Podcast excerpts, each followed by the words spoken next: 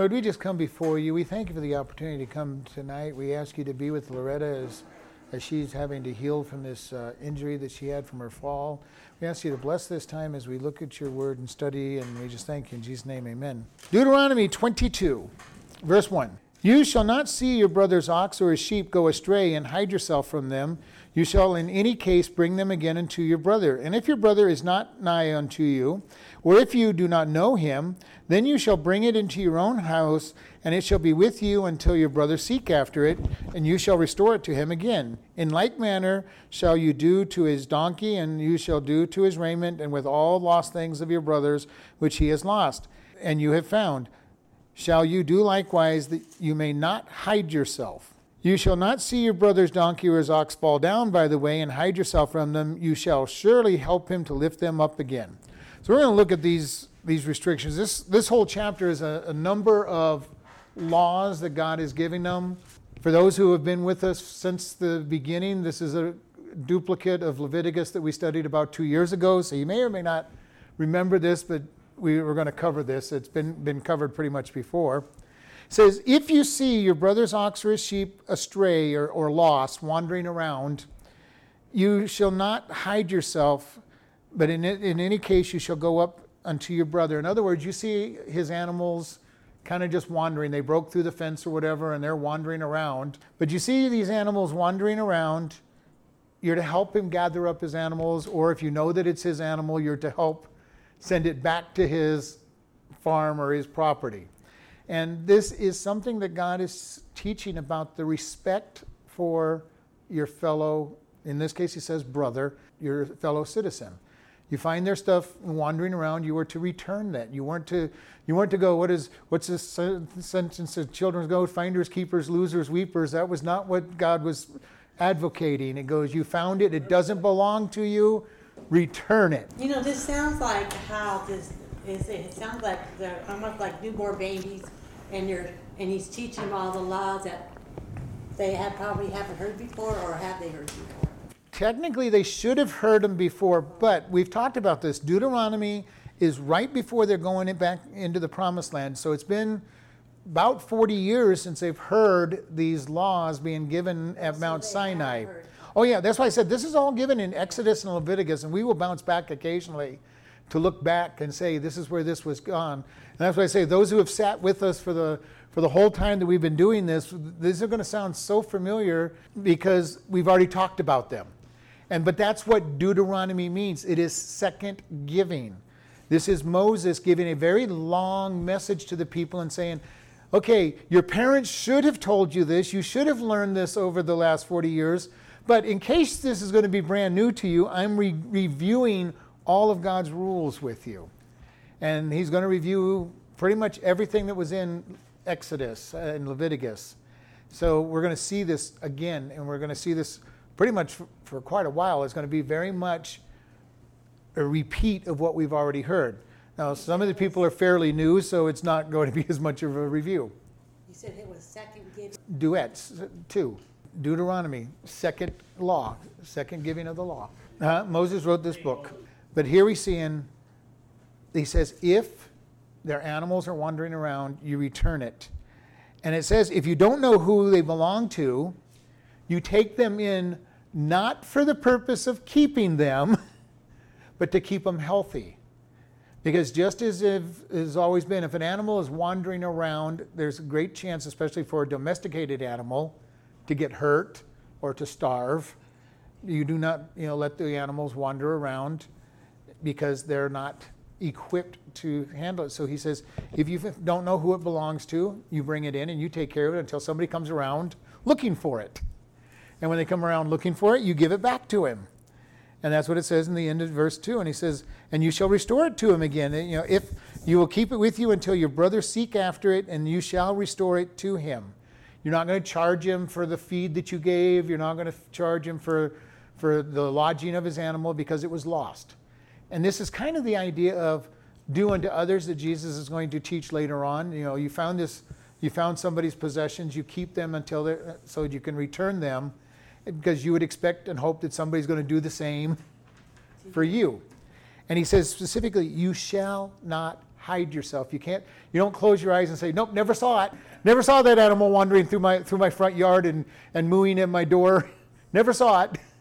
That's not what he's saying to do. He's saying you you take care of it. You and because people could say, you know, well, I, I can barely keep my own animals taken care of, and you want me to take care of this flock that came meandering, you know, from somebody's farm, and I don't know where it came from. And this is by having these rules in place, saying you're to return back you're taking care of each other, basically saying take care of each other. And this is something that is very true in the scriptures. God takes care of people. He takes care of the poor. He takes care of those who can't take care of themselves. And in this case, he's saying take care of each other in general. Not just take care of the poor, but for whatever reason, these, this guy's property is wandering around, you take care of it. Then in verse 3, and he goes, in like manner you shall do to his donkey, and you shall do to his raiment, and all lost things of your brother which he has lost, and you have found, shall you do like in like manner. You may not hide yourself from himself. You find their coat, you find any of their animals, you find any of his possessions. You're to return it if you know who it is, and you're to return it. And if not, you keep it in your possession safe until somebody comes along and says, Hey, I've lost this, you know, I've been looking for. And we see a good example of this when Saul, the first king of Israel, is sent out by his father to look for his lost donkeys. They got, some, they got out of the field somehow, and he's wandering around trying to find where, where, where, where are our donkeys, you know, and he's, and he's doing just what this says. He's going around saying, hey, I've lost my, lost my herd. You know, have you seen them? Have you got them? And he's hoping to find the person who has taken them in and given them provender and, and kept them safe so that he can then take them home. We are to take care of one another. We are to protect one another. We are to care for one another.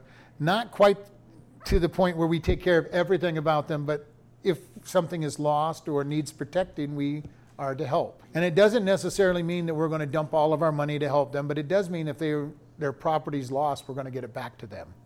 And not go, nope, never saw your stuff as it's sitting in your in your barn and so that you can keep it it would, that would be the world's way of doing it. Well, you lost your stuff. You weren't, you weren't uh, keeping a close enough eye, and now you've lost it, and it's your fault, so I'm keeping it because you're at fault. That's not the way God deals with us or has us to deal with one another. Then it says, And if you see your brother's donkey or his ox fall down by the way, and hide yourself from them, you shall surely, you shall not hide yourself from them, and you shall surely help lift them up. In other words, they fall into a ditch or a pit and you see your, your, your uh, neighbor, your brother struggling to get that animal out of the pit, you're to go help. And that's just common sense. We, we need to help one another. But in our day and age, we're starting to see more people not helping one another. And sometimes they have, in our, especially in America, you have good reasons because if you help somebody, you might get sued if you do, if something gets hurt or damaged. And yet, God says help. And and that was what his rule was to do. I like number five. You like number five. All right, we're getting into number five.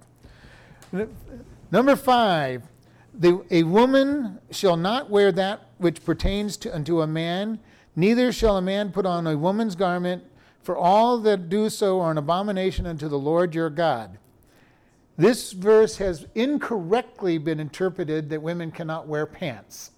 And that has been out there for many years out there saying women can't wear pants. And I always challenge somebody when I heard that. I'm going, okay, I challenge you to put on the women's pants and tell me, tell me how they're men's cut for men and that they fit men. This, this verse has, is a prohibition of cross dressing. It really yeah, is a prohibition of that. Uh, cross dressing and cross gender is prohibited by God. Because men do not wear women's clothes. Right. Well, but let's break this sentence down a little, this, sentence, this statement down a little bit more. A woman shall not wear that which pertains unto a man. Literally, what this is saying is, will not handle the clothes that he has, but it's talking about, in this case, man here is mighty warrior. It's really referring to armor and weapons of war. So from this statement, I would also state that women should not be in the military, especially on the front on the front lines. You know, and we're starting to push that. We are really starting to push that attitude of people going under the front lines, and this is what that verse is prohibiting. and men should not wear women's garments. The other side of this coin is in the idol worship for the fertility gods, it was very common for cross dressing to happen. And they the women in these fertility ceremonies would put on armor, and the men would put on dresses or women's women's clothing in these fertility. Because again, remember that's a satanic activity, and Satan is trying to blend the genders and destroy God, what God has made distinct. So this verse is really referring mostly to that religious idol, idol worshiping, but he's also prohibiting that idea of cross dressing. And so we want to be aware of this, this problem that is happening. And a lot of these verses that we're going to be covering in this chapter are referring to religious practices of the Canaanite people and saying you're not going to be like them. And there's real reasons behind these verses as we're going to see. This one says don't, don't do what the the fertility god practices are. Avoid that. Then it says in verse 6 If a bird's nest chance to be before you in the way, in, in any tree or on the ground, whether they are young ones or eggs, and the dame sits upon the young and, or upon the eggs, you shall not take the dame with the young, but you shall in any wise let the dame go and take the young with you, and it may be well with you, and that you may prolong your days. This is a two part look on this. Uh, if you're going to, you're not going to take the entire family, is what he's saying, and you're definitely not taking the mother that's taking and caring for the for the young birds, because if you take her, you've killed the bird, you've killed the young as well. You can take the young because the mother bird can always have more more birds, but you're not to take her and let her young die, and you're not to take the whole family. This is God's protection upon them. And again, this has, this has a, a play again toward the worship of the idols that would take and destroy entire families of, of animals and work against that. It's just against nature to destroy an entire family. So, but he's saying uh, the protection. God cares even for the animals of this world. Okay? And we want to keep this in mind God's showing you're going to care for your fellow brother because I care for you. You're going to care for the animals because I care for the animals. You're going to care for genders, genders and, and roles because God cares about them. He put them in place. And we want to keep that in mind that God has a place for genders. Now, we are very quickly trying to blend the genders. Uh, clothing are starting to become just one, one type. Uh, we have immodesty from both sexes out there trying to draw lustful thoughts. We have the whole messing up of the gender uh, roles out there. The, nobody knows what it means to be a father or mother hardly at all anymore. Uh, they just don't understand any of this things that God created men and women to do certain jobs. That doesn't mean that a woman can't go out and work and earn a living. It doesn't mean that a man can't stay home. But in general, men are equipped to be in the workplace, in the work world, and the, and the day-to-day battles and struggles that the work world brings out, and the woman is more equipped to handle the family and the raising of the kids and, and, and teaching uh, them how to live. Now there are exceptions out there, and there are valid reasons for these, you know, for the other way to go. But God has reasons for it. He's made the man to be the head of the family, He's made them to be the head. And we see there's a different way of thinking between men and women in, in a general, general sense. And again, when we say general, there's not exception. There's always exceptions to the rules. You know, men are generally less emotional than women. Now, yes, there are men that are more emotional than women, and there are women that have practically no emotions. You know, but in general, it's true. Men usually are more, you know, women look at them and say that they're just cold, they're, they're calculating, and it's true. Men generally are more cold and calculating because they're making their decisions based on logical facts. I've got to kill this animal and, and take it home. And you get people that go, oh, you can't kill that poor Bambi's mom. You know, you can't kill Bambi's mom. How can you do that? I'm hungry. as long I have no problem with killing any animal as long as you want to eat it. And if you want to just kill it and put a trophy on your wall, there's a problem. That's a problem. But if you're hungry and you're going out to kill an animal, then that is taking care of your family and doing what needs to be done. And God is all for that. He says so. We need to understand God's have these rules and He's putting them in place for reasons to protect. So men rationalize more than women. In general. You got to be careful on an abs- you made it an absolute statement and it is in general it is true. But we need each other in all those decisions as well because there are times when my wife would pick up on something that I never picked up because of her social side and her and her emotional side. She'd going, "Did you see that look? Did you see that action?" I'm going, "No, I, I didn't see anything." And men are oblivious to, to social signs because that's not how we are designed. We are more of an independent type of person where we want to go out and hunt, where we're oftentimes more isolated and, and happy being isolated, and women are more social in general. And again, we talk about generalities.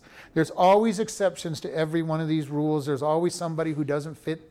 And especially, husband has to learn that sometimes when the wife is talking about a problem, they're not looking for an answer, they're just trying to talk through it and then if you try to give them an answer, they get upset with you because they're not really looking for an answer. They're just that's how they're processing. You know, we're sitting there as men saying, "Well, would you just get to the bottom line and tell me what it is you want?" You know, I've been listening to you now for 5 minutes. When are you going to get to the point? And the woman's only beginning to get started on trying to tell you what's going on. And there's nothing right or wrong about either one, and both are both are needed in, in a relationship, which is why God made the woman in the first place was to be the helpmate for man, to help the man fill in the places where they were weak. All right, verse 8. When you build a new house, then you shall make a battlement for your roof, that you may that you bring not blood upon your house, if any man fall from thence. Battlement is not really the right word for this, but it is a parapet, a, a low wall all the way around your roof. And remember, in that area, they made flat roofs and they spent a lot of time on their roofs. And because it was, a, number one, it was safer. Uh, you were up from any snakes and scorpions and everything else. I'm surprised we don't do it out here in the middle of the desert as much, you know, but it's not the way Americans build houses.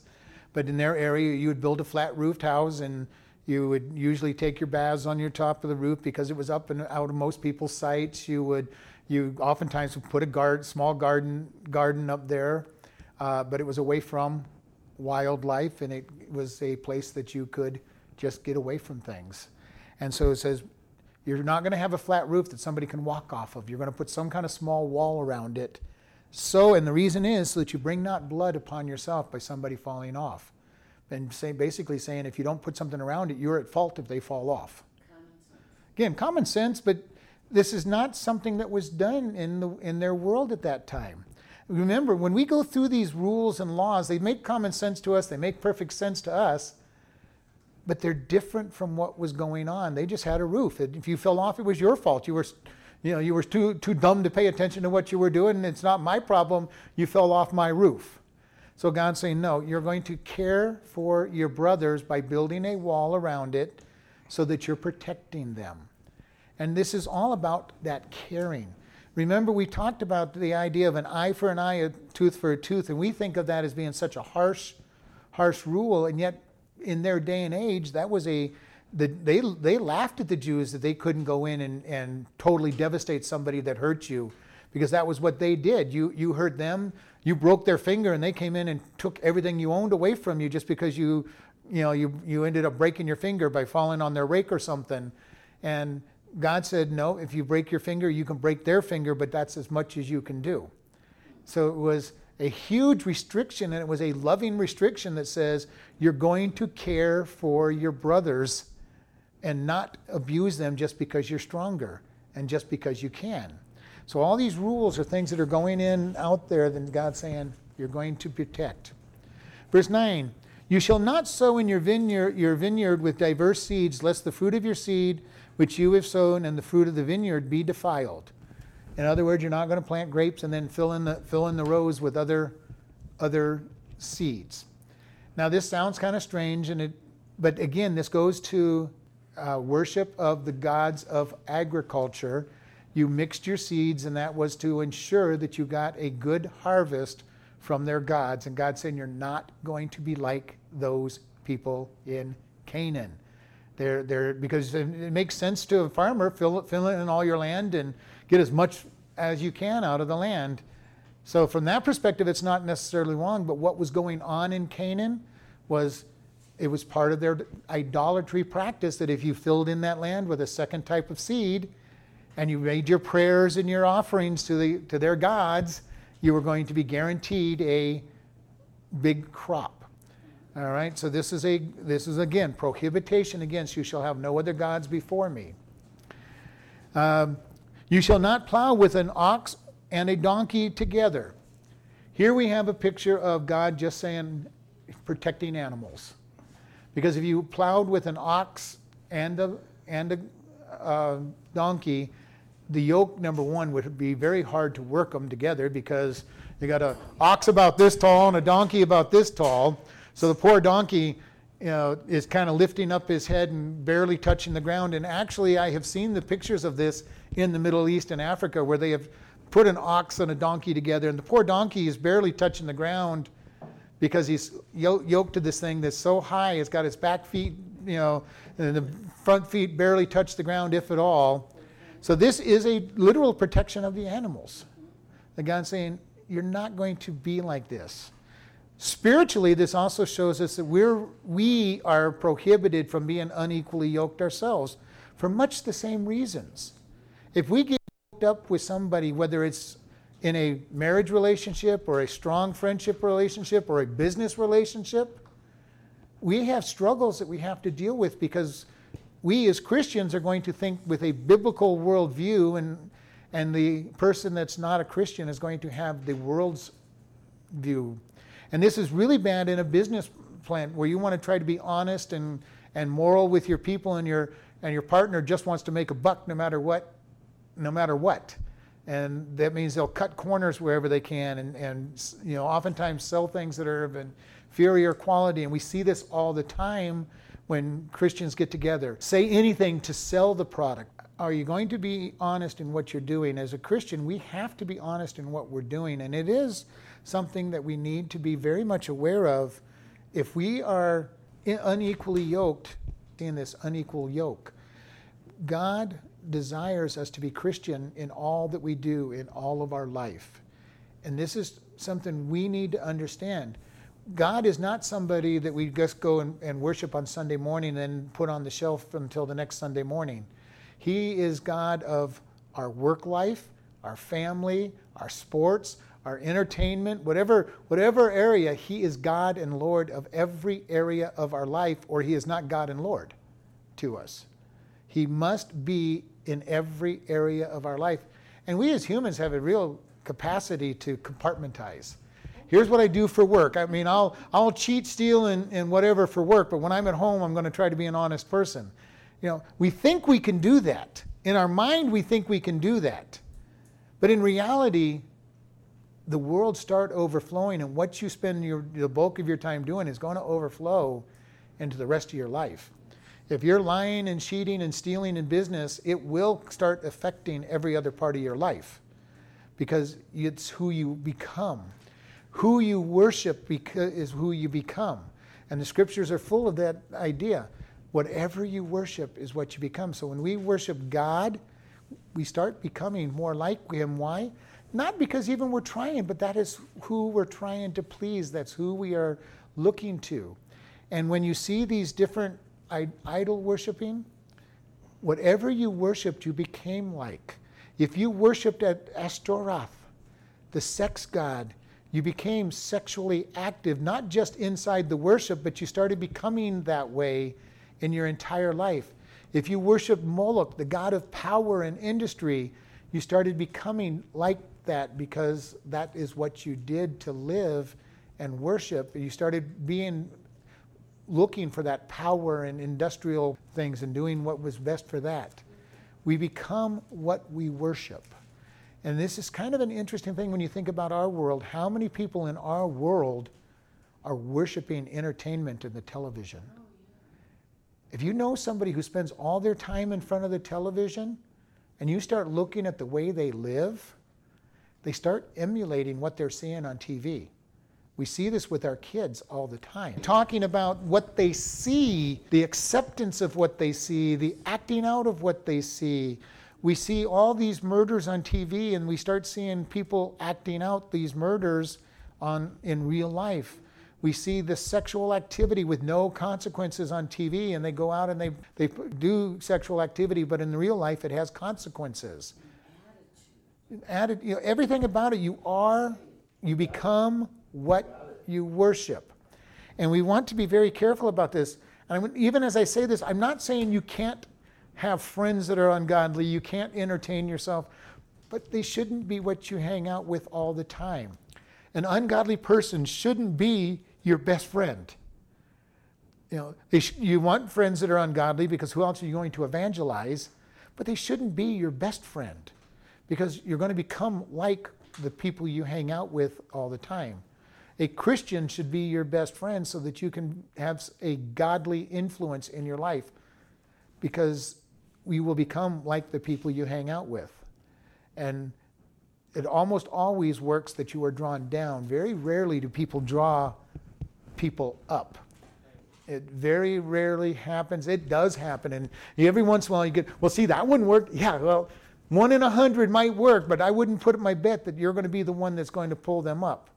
It's not worth it. Verse 11 You shall not wear garment of diverse sorts, such as woolen and linen together.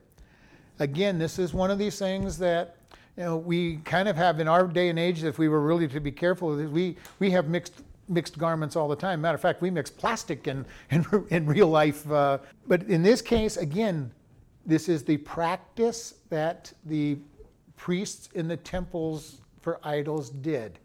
They mixed together the different woolen and, and flax and all these different garments together.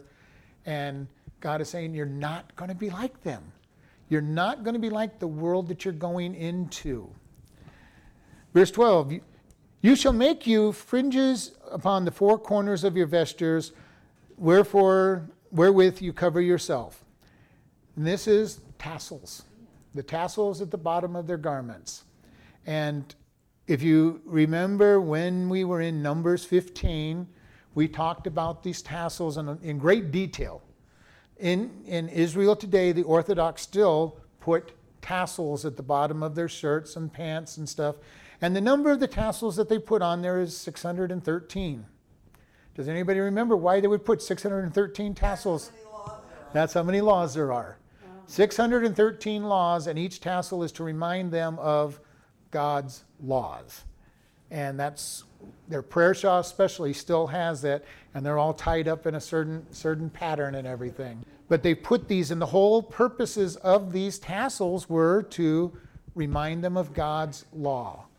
And they would see these tassels on each other's on their, their own and each other, and they would say, God's laws, God's laws, the things we're covering. God's laws. We're supposed to care for each other. We're supposed to be honest. We're supposed to take. We're supposed to be looking at each other with as brothers and sisters and protect each other. And so we see this picture, and this is when Jesus said, "You scribes and Pharisees, you make your tassels large and your phylacteries large." And a phylactery was a box that they put on their forehead or their wrist that would have a word, have a Bible verse in it. And Jesus said, okay, you're, you're, you're making it look like you're really righteous. You're making these things really big. He goes, but you are far from me. Well, the only reason I know is because I know the practice that they do. Okay, and I know what they have done 613 laws that they put on. No, it doesn't say it. I'm just saying I know that that's what they did. Again, God's purpose was for them to remember. Remember, remember, remember. This is the this is a big theme in, in Deuteronomy, the second giving of the law, is to remember. Remember what you've been instructed. Remember what we've been telling you. And again, this is why I bring this up. Exodus at Mount Sinai, they started giving the law. Then they gave the Levitical laws in Mount Sinai. Numbers, they wander around for 40 years. And Moses is basically going back, and this is his last message to the people just before they cross. Deuteronomy is his last message just before they cross the Jordan, and he hands over the reins to Joshua. And it's basically, this is one long sermon. He gives this over just a period of a day or two, this whole book. Now, we've been studying it for a long time now, but This is one long message from Moses to the people saying, You're getting ready to go in the promised land. And he knows that he's not going. They know that he's not going. And he's not going because of his sin with the, the rock when he struck the rock instead of just speaking to it. And as I've said before, I believe it's even more than that. It's the fact that he would not repent for what he did. Because every time you read about him talking about it, he, will say, I'm not going into the promised land because of you guys. You guys, you made me so mad, I struck this rock. He never took responsibility for his sin and never repented of his sin. He always blames the people. And because God knew that he would never humble himself and take responsibility, God says, You're not going into the promised land. So this is a serious thing, and, and it also shows us the consequences for unrepented lifestyle. It can damage us to not go through completely. God's intention was originally for Moses to lead the people into Israel, into, into the promised land, and be their leader for a while. But because of his unrepentant attitude, God says, You're not going in. Verse 13 If any man take a wife and go in unto her and hate her, and give occasion occasions of speech against her and bring up an evil name upon her, and say, I took this woman, and when I came to her, I found that she was not a virgin. Then shall the father of the damsel and her mother take and bring forth the tokens of the damsel's virginity unto the elders of the city of the, in the gate. And the damsel's father shall say unto the elders, I gave my daughter unto this man to be wife, and he hates her. And lo, he, sh- he hath given occasion of speech against her, saying, I found not your daughter a maid or a virgin, and yet these are the tokens of my daughter's virginity, and they shall spread the cloth before the elders of the city. And the elders of that city shall take that man and ch- chastise him, and they shall amerce him a hundred shekels of silver, and give him unto this fa- and give them unto the father of the damsel, because he hath brought up an evil name upon the virgin of Israel, and she shall be his wife, and he may not put her away all his days. But if this thing be true, and the tokens of virginity be not found for the damsel, then they shall bring out the damsel to the door of her father's house, and the men of the city shall stone her with stones, that she shall die, because she has wrought folly in Israel to play the whore in her father's house. So shall you put away evil from you. This is a very strong statement, and we're going to look at this a little bit.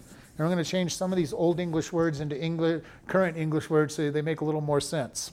If a man takes a wife to go in unto her and delights not in her in reality is what it says he for some reason he's not happy with this with this girl.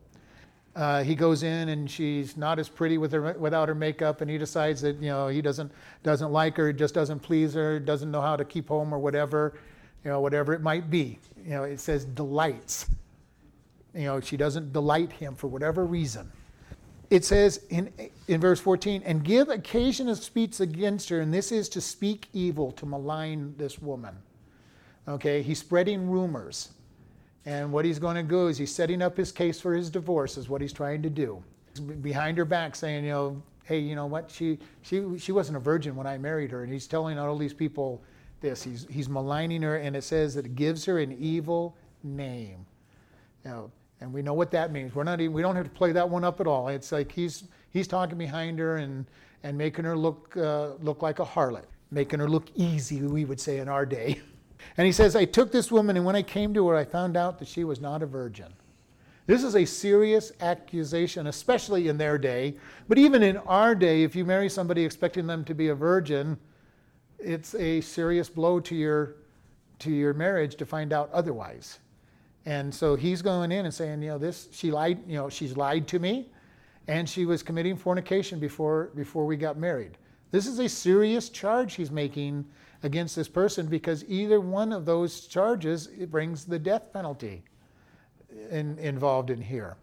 So this is not a lightweight weight, lightweight accusation that he's being that he's throwing around out there. He is maligning this girl so that he's trying to give himself the grounds for divorce, but he's also making it so that if they finally do get divorced, nobody's going to want this girl. So he's really destroying this, this person. Uh, it's bad enough just to be divorced in this day, and in this day, you're not going to have a hard time. But in this case, he's making it doubly hard because he's destroying her reputation. Nobody's going to want her beyond just the divorce. Nobody's going to want her. And so it says, then shall the father of the damsel and her mother take and bring forth the tokens of the damsel's virginity unto the elders of the city gate. Yeah, we're going to explain this a little bit more. In this day, when you got married, the sheet that you first had your intercourse on was saved. It had to be, it was brought out and paraded actually, saying, yeah, Here's the proof that I married a virgin because of the blood from the, from the first intercourse. Uh, now, this wouldn't be the only token, it wouldn't be the only thing they had, but this was the major token that they would present. And it would be kept by the father of the, of the bride to prove if it ever came back that says, no, she wasn't a virgin when, I got, when we got married, to go, here is the proof. This was a serious uh, activity. I mean, this was, it was, we think of it as being very embarrassing, but it was a, it was, well, no, you had the, you practiced, you did it in private, but Yeah. the sheet was brought out to prove that you had married a virgin. And it was brought out and paraded as saying, this is the proof. And the woman looked at it as a good thing too, because it was saying, I was what I said I was. And, and the man saying, you know, it's good for me. I married, you know, we look at it as very weird and strange. This is the proof. I married, I married a virgin. So some poor woman that may have a medical issue that didn't, This is why there was other tokens, okay? And yes, there were those handful that didn't, didn't happen. But if you didn't have that, that was your best proof. If you didn't have that, then you'd have to have the reputation and the, and the testimony of the, the family midwife and all these other saying, saying, no, we know that this has not happened. And it, but this sheet was the best evidence, indicator that you had had a virgin and the father kept it. Her father kept it, kept it just in case these, because this was not an uncommon thing for the man to give for his reason for divorce was, would be, well, I found out she wasn't a virgin. and dad can say. And dad could, oh, uh, yeah, dad would say, no, you're, she was going to be coming back to his home, and there was a cost in that. But he's saying here, the father was going to produce this evidence. This guy's lying. He's maligning my daughter, and here's the evidences that we're going to present. Now, remember, in Israel, you could not convict somebody of a capital offense on the testimony of one person. So you would have to have multiple testimony on this, and this is the father's answer back. Here's our testimony that she was a virgin. And here's the here's all of her friends who knew her that says that she never played around. You know, and uh, so he would have to produce some some evidence.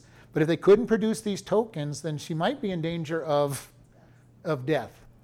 And uh, so they go in front of the elders. And remember, the elders in these cities were like the court. The court. They, they were the ones that made the decisions. You made your case.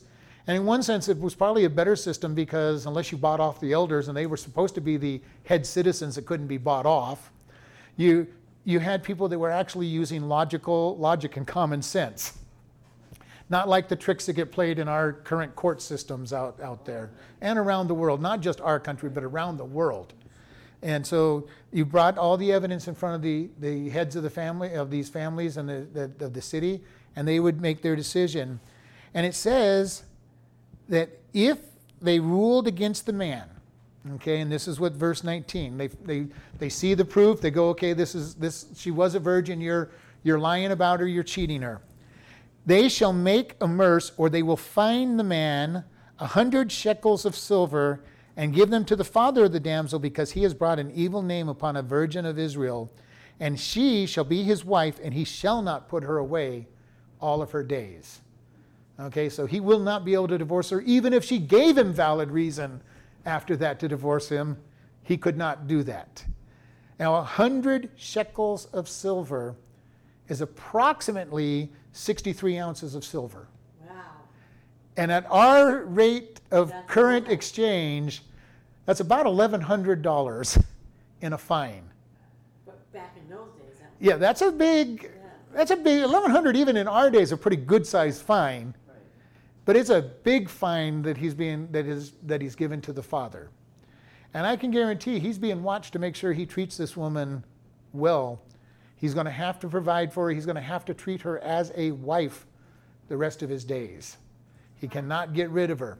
This is a serious accusation he has made, and if it's false, he is going to pay by not being able to get rid of her later on. He's being held responsible. He's being held responsible. And God has a lot of this. God, and we've talked about this, God raised the position of women greatly, even in these laws that seem so cruel to us this day. He's raising them up. This guy just couldn't get rid of her by accusing her and throwing her aside. He had to be sure that his accusation had merit. And if not, he was going to pay for it in a big way. Now, if it be found in verse 20, if it be found that true and the tokens of virginity be not found for the damsel, then they shall bring out the damsel to the door of her father's house, and the men of the city shall rise up and stone her until she dies, because she has wrought folly and played the whore. Okay, so if what he's saying is true, then she was going to die. And again, it's they're saying they're going to get evil taken away from you. God's this has been a theme for about the last three chapters. People do evil, it's to be removed completely. And if it's really evil, it was to be totally removed by death. And God had capital punishment for a lot of things that we don't think of as really capital punishment. Adultery, fornication, kidnapping, murder, were all capital offenses. And quick capital offenses. It wasn't you did it in 20, 30 years later you died. It was you went you went before the elders and you better make your case that you're not in it, that you're not guilty or you were going to die. And remember we talked a couple weeks ago about accidental death where you, you killed somebody by accident. You had to get to a city of refuge. And there your case would be made in front of the people that no, I didn't, you know, it wasn't that I hated the guy. The, I was swinging my axe and the axe flew off and, and hit him and he got and he and he died. Or you know my animal was running wild you know running wild and I couldn't control him and I ran over him and he died. You know you made your case. It was an accident. God wasn't going to punish you for an accident, but if you were angry and you didn't like the guy and you had an accident, all of a sudden you have a hard time proving that it was an accident, just as we do in our day. It's hard to prove accidental death if you didn't like the person to begin with, because there's always this question of, uh huh, let's, how did this accident happen exactly? Uh, you, you loosened the axe head before you swung it because you knew he was behind you? this is very interesting that God is putting these rules in place to keep people from harming one another. And this was the case. And remember, we talked about the perjury laws in Israel.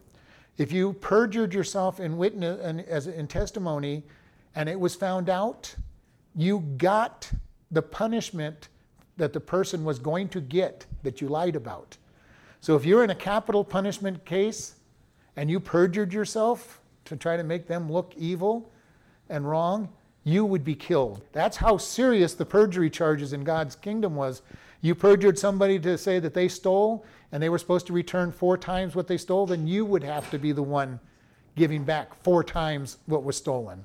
For us as individuals, we're to love each other, to care for one another, not seek revenge and everything, and let God handle it.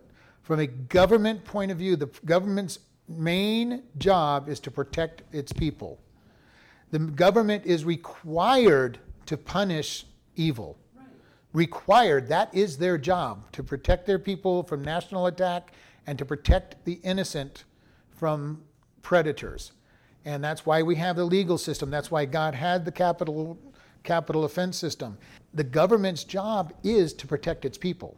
So it is not a live and let live as far as the government concerned because then they are not doing their job. And the government has a realm that rules apply to them that we could not do. We're not to go out and kill people, but the government is to arrest them, try them, and if they're guilty, execute their punishment. But that's not our job to go send them to prison. And it's not our job to go vigilante justice and, and, and hang, them, hang them high. You know, it's the government's job to do we want to keep that in mind that each, each group has its own reason and, and way to live. And we can't apply what God tells us as individuals to do to the government or even to the church because they have different rules. And the church's rules don't apply necessarily to the individuals. And the government rules definitely don't belong to uh, apply to the individuals. Paul said that the government has the power of the sword. And that sword does not mean that they just show it. It means that they use it. And what do you use a sword for? To kill, to kill with. And it is authority and it's power. And the government has authority and power. Verse 22 If a man be found lying with a woman married to a husband, then they shall both of them die, both the man that lie with the woman and the woman. So shall you put away evil from Israel. If a damsel that is a virgin be betrothed to a husband, and a man find her in the city and lie with her, then they shall bring them both to the gate of the city, and they shall stone them with stones that they die. The damsel, because she cried not out, being in the city, and the man, because he has humbled his neighbor's wife, so shall you put evil away from you. So here we start dealing with adultery rules. It says if they are both laying together and they've been and she is married, that's straightforward adultery. You shall not commit adultery, then it shall you they both die.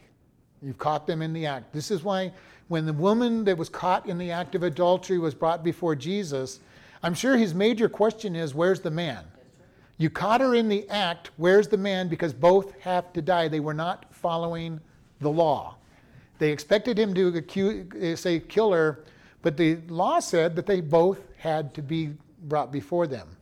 So this is one where they are just lying together. There's no force, there's no there is no rape in this activity. This is just straightforward con- consensual sex between a married woman and some other man. Whether he's married or not married, it doesn't matter because it's one is married in this case. And it says, If a damsel which is virgin is betrothed to a husband, and a man find her in the city and lie with her, then they shall bring them to go through the gate, and you shall stone both of them with both of them. Okay, this is a woman who has been raped in the city. And he gives the reason why. He says, Because she cried out, not out. She did not scream rape in the city. In the city, there should have been people that could hear her. If she had yelled, there would have been people to come and rescue her. If she had screamed out, even if she'd been raped and, and violated, he would have died, but not her, because there are provisions against rape. Okay?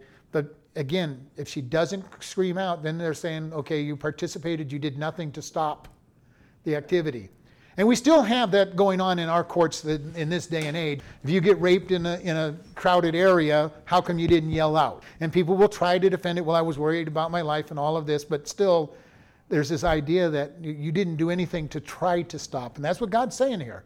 You didn't yell out, you didn't scream out, you didn't try to, to prevent it from happening. Verse 25 But if a man find a betrothed damsel in the field, and the man force her and lie with her, then the man only that lay with her shall die. But unto the damsel you shall do nothing. There is, there is in the damsel no sin worthy of death, for as when the man rises up against his neighbor and slays him, so is this matter. For he found her in the field, and, and the betrothed damsel cried, and there was none to save her. In other words, if you're out in the middle of the boondocks, and you know if she yelled out or not yelled out, nobody was there to help her and hear her. Uh, so she would not be guilty of death. This is this is straightforward. Well, this is the same was rape. The first one was rape too, but it was in a place where you were in the town, you were in the city. If you yelled out, then people would have you know grabbed your, their attention and, and should have been able to stop it. You're in the middle of the field, nobody's there. You could have creamed, you could have cried out all that you wanted, and and nobody's there, so you're in the middle of the field.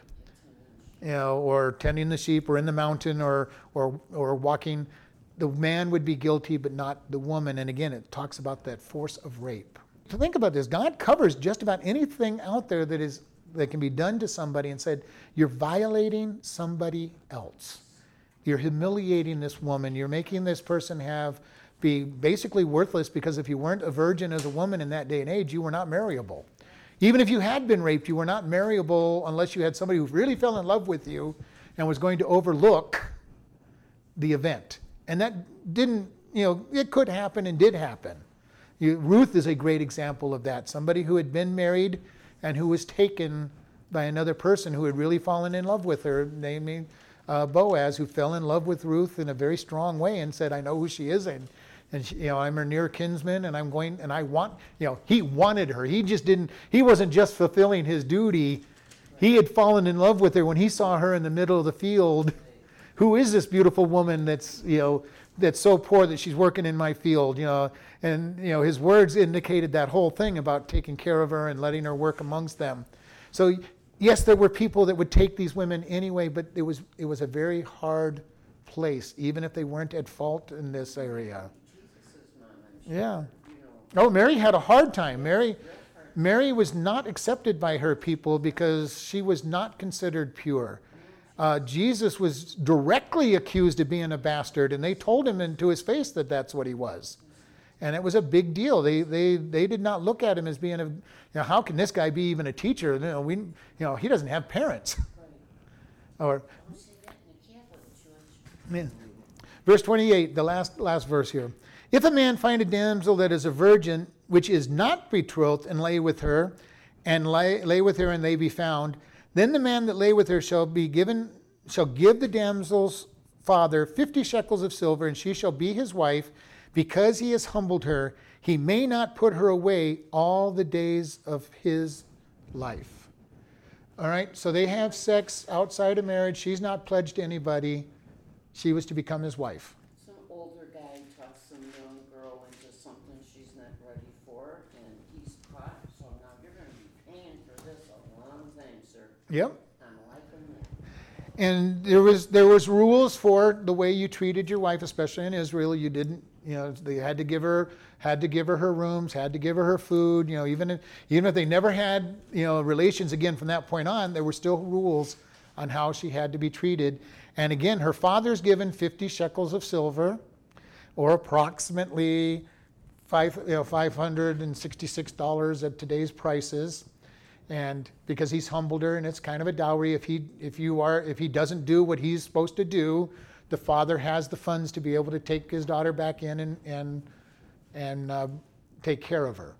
Uh, now he's going to be in big trouble because he can't he can't divorce her, and the father then could take him out in front of the gates and saying, "He's not treating my daughter right. He's not giving her her, her room. He's not giving her her food. He's not giving her her raiment." I'm so glad. So God had lots of rules that said you're going to take care of things. You're going to take care of one, of one another. You're going to be protected. And this is what God has because life has great value. God protects it.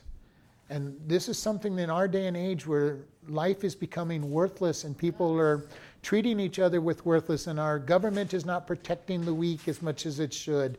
And people get divorced all the time and then kids, especially if kids are involved, the kids aren't taken care of, the, the spouse is just tossed aside with no, no uh, concern, may or may not ever get married or may not, you know, and, and even in our day, there's that a divorced person has a stigma attached to them. Not as much as it used to be, but there's still, even in our day, a stigma attached to a divorced individual.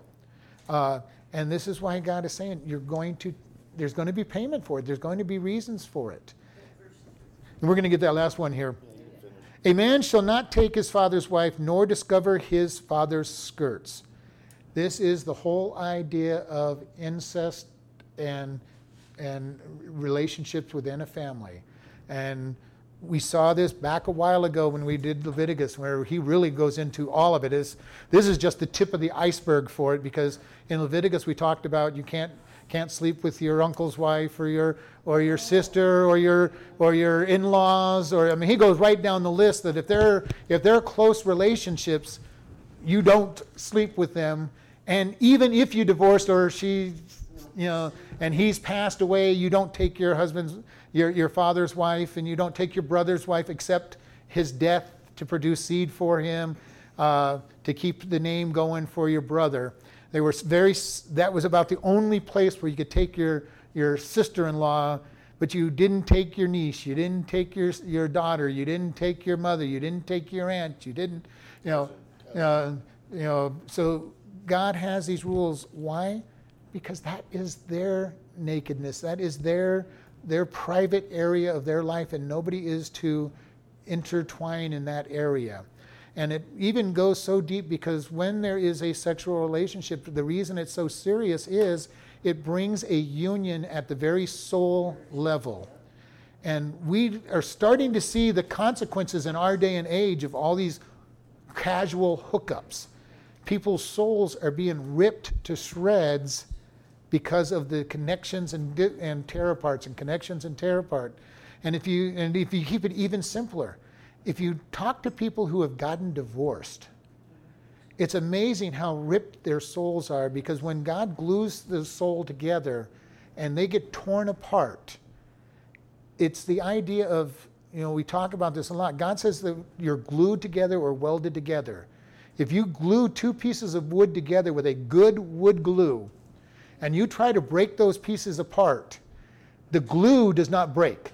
Now, if you use Elmer's glue or paste, it'll break. But you use a good wood glue, what breaks is the wood. And it rips the wood apart and it becomes, the wood is useless until you, re, you know, yes, you might be able to replane it, but it is useless wood as far as it goes.